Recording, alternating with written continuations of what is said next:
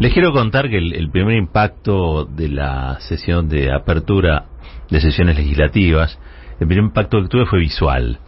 Ver este, toda la, bancada opositora con la bandera de otro país eh, me, me chocó. A la oposición parece que cualquier bandera le viene bien. Mientras no sea la Argentina, cualquier bandera le viene bien. En este caso, obviamente, eh, se intentaba de algún modo eh, meter el conflicto ruso este, con, Ucrania, la guerra de Rusia a, Ucrania, meter en el recinto donde están los representantes del pueblo argentino. Yo creo que son unos irresponsables. Creo que la, oposición de Argentina está ha enloquecido.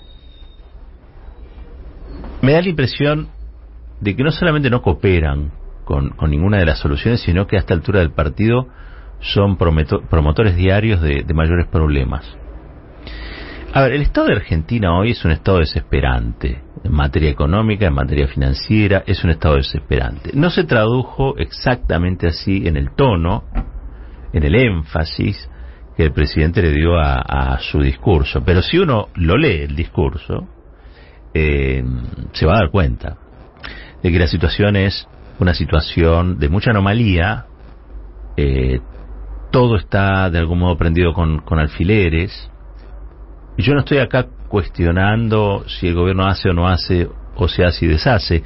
Lo que estoy diciendo es que hay una fragilidad de la que nadie pareciera hacerse cargo en la oposición. Al contrario, eh, si pueden hacer estallar las cosas, las hacen estallar, si pueden faltarle el respeto a la investidura, le faltan el respeto a la investidura, si pueden producir más desánimo desaliento o ira o irritación, van a cooperar con eso y no con, ninguna cosa que lleve al, a la sensatez.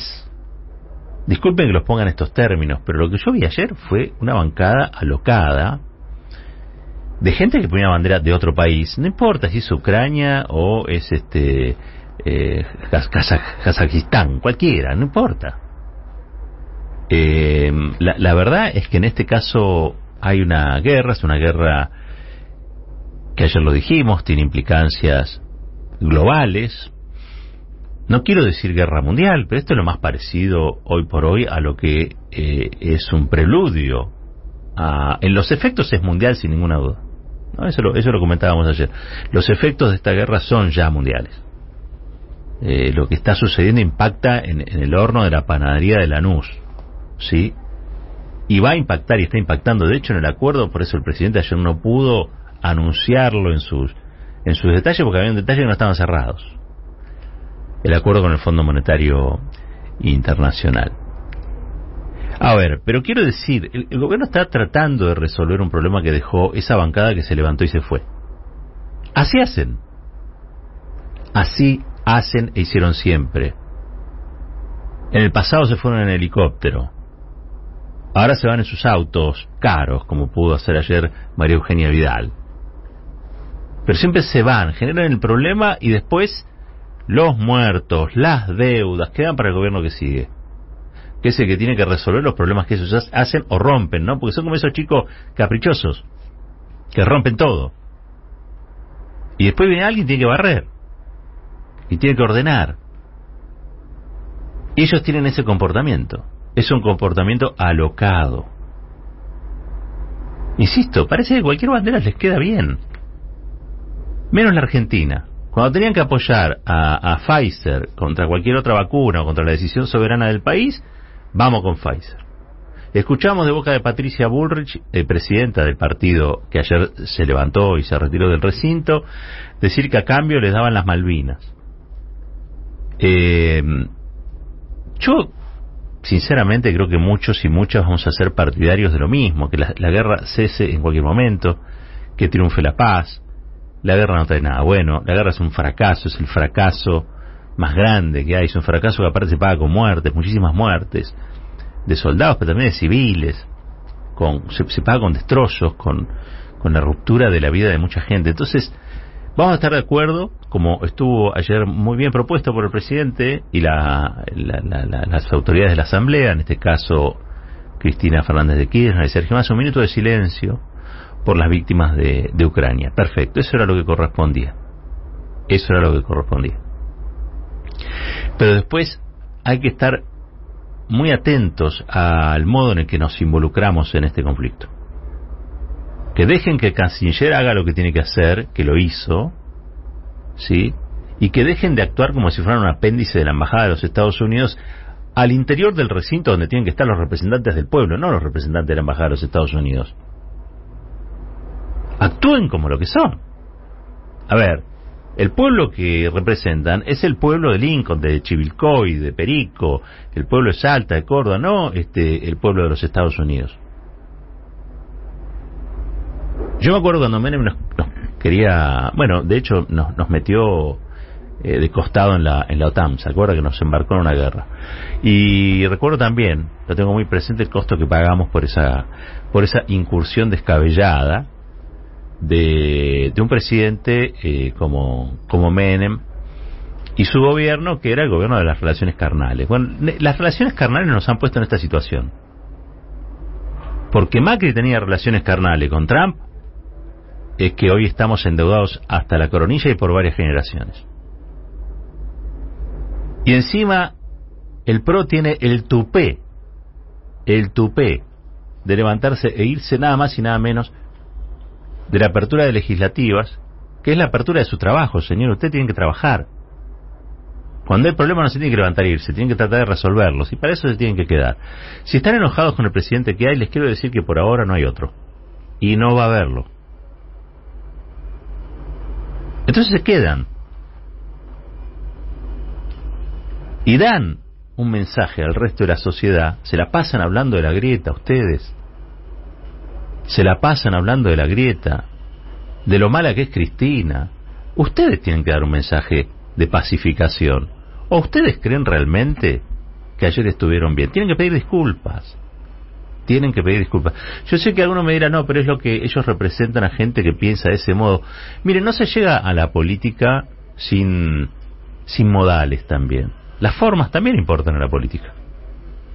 Y la representación es un tema de ida y vuelta, entonces probablemente representen gente que no tiene modales, pero si vos estás en el recinto donde están los otros representantes del pueblo, de gente que también vive en este país pero piensa distinto a vos, te comportás con respeto. Porque si no, no le puedes exigir respeto a nadie. Y en ese ida y vuelta aprenden todos. Aprenden los que representan y los representados. Y eso, ayer ustedes estuvieron, y cuando digo ustedes me refiero a la oposición, eh, contribuyendo al caos en una situación de extrema fragilidad. Situación de extrema fragilidad que si uno lee el discurso del presidente se nota. Evidentemente el presidente ha tratado eh, de no debilitar aún más lo que puede llegar a ser, o, mejor dicho, incrementar cierto pesimismo social, que yo creo que es hoy por hoy el peor problema que tiene este gobierno. ¿Cómo revierte ese pesimismo? ¿De qué modo revierte ese pesimismo. Ayer sobre el final del discurso el presidente habla de que hay que poner la utopía no en el pasado, sino en el futuro. Eh, y yo estoy de acuerdo con ese concepto. La verdad es que me parece un concepto interesante. Primero que alguien vuelva a hablar de utopías. Porque todo es oscuro, ¿no? Me hace acordar la canción de Serrat, esa que dice menos tu, tu vientre, todo es oscuro. Bueno, es, eh, todo es oscuro en este momento. Venimos de una pandemia, ahora tenemos una guerra. La guerra todavía no terminó. No sabemos dónde termina esta guerra. Estamos endeudados hasta la coronilla, el Fondo Monetario va a venir y nos va a exigir y nos va a decir qué se puede hacer y qué no se puede hacer cada tres meses. Digo, esto es una, es una situación realmente mala. Y puede ser peor, realmente, y puede ser peor. Con lo cual, que alguien mencione la palabra utopía en el medio de tanta oscuridad, a mí me parece un bálsamo. Ahora, a la palabra hay que ponerle hechos y a esos hechos hay que ponerle voluntad y coraje. Yo quiero felicitar un pasaje del discurso del presidente en el que le puso los puntos a la Corte Suprema de, Justicia. Quizá este, alguno diga, bueno, pero es por la retórica. Es una gran cuestión retórica. Eh, yo creo que los hechos, este, las palabras muchas veces anteceden a los hechos. Es cierto que está medio hackeado. La, autoridad ejecutiva del país, el Poder Ejecutivo, está, yo diría, hackeadísimo. Sobre todo cuando el resultado de la última elección eh, le dio la posibilidad a, a esta oposición que se levanta y se va maleducadamente, de, por ejemplo, dejar sin presupuesto a la Argentina.